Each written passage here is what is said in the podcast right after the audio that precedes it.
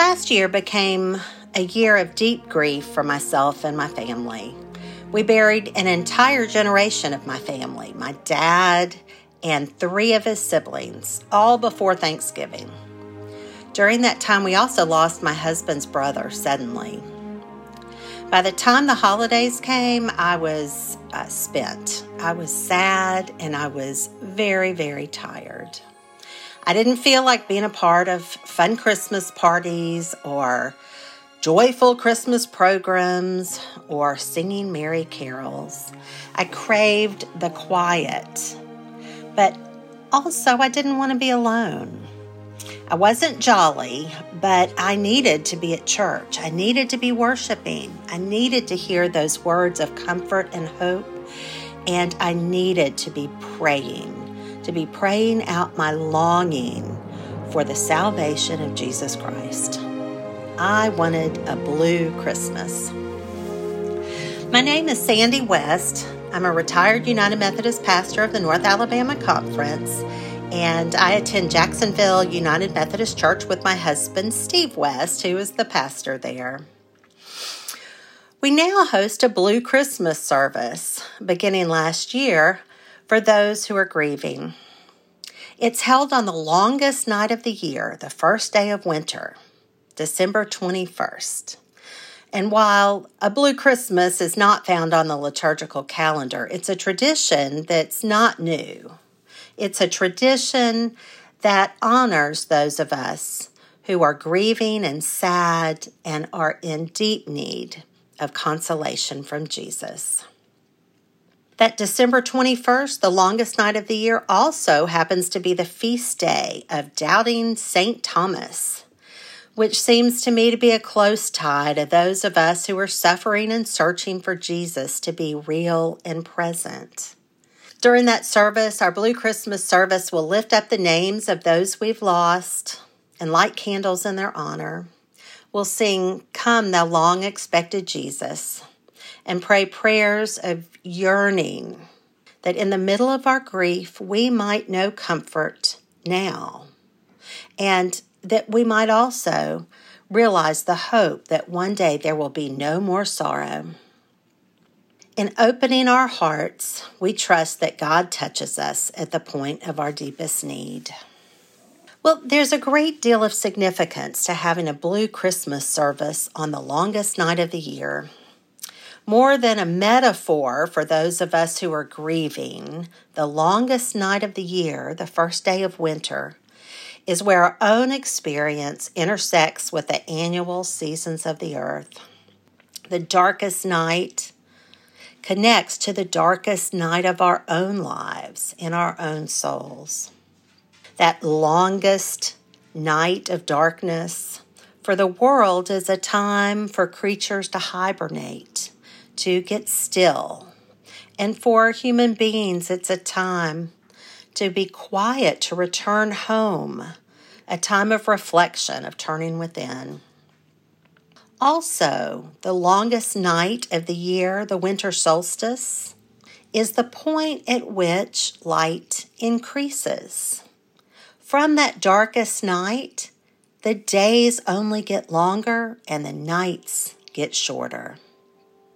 We move from being in a state of hibernating, meditating, being still, being cloistered, to being called out to live a more active life, to have a brighter future. Also, to me, that winter solstice night represents faith and hope. Hebrews eleven one says, "Now faith is the assurance of things hoped for, the conviction of things not seen."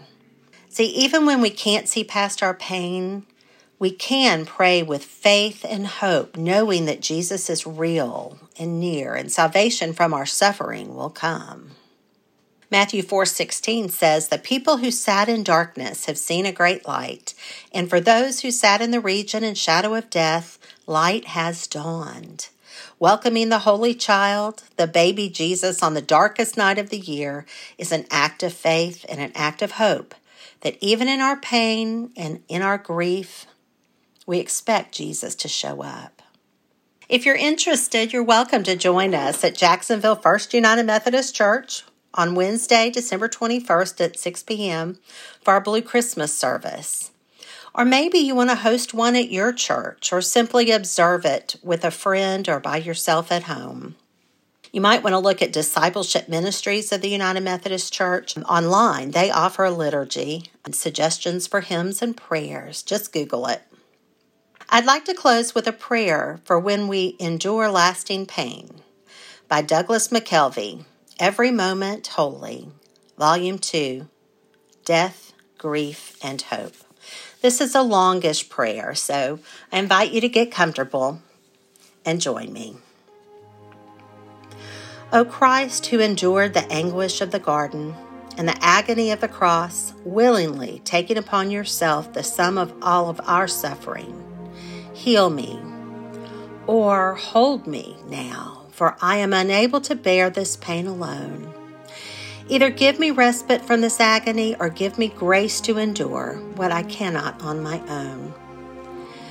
Meet me in the secret place of my torment, O Jesus, which no other person except you can ever touch, for you alone have already carried the full weight of it, sharing in this moment and in all moments of my suffering and death, that I might also share in the fullness of your resurrection. Do not abandon me here, O Christ. Do not leave me to face this hurt alone. However intense my affliction grows, let your presence and power be revealed ever more profoundly.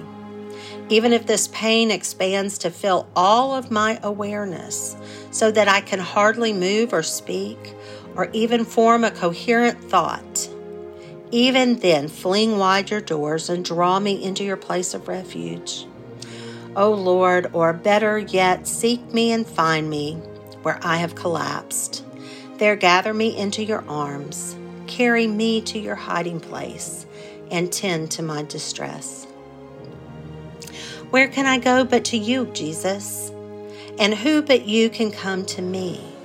Either take this pain away, O Christ, or enfold me in the embrace of your Spirit and cradle me through it, for I cannot bear it alone. Heal me, O Lord, and I shall be healed. Save me, and I shall be saved, for you are my praise. Amen. May God bless you in this season of Advent and Christmas.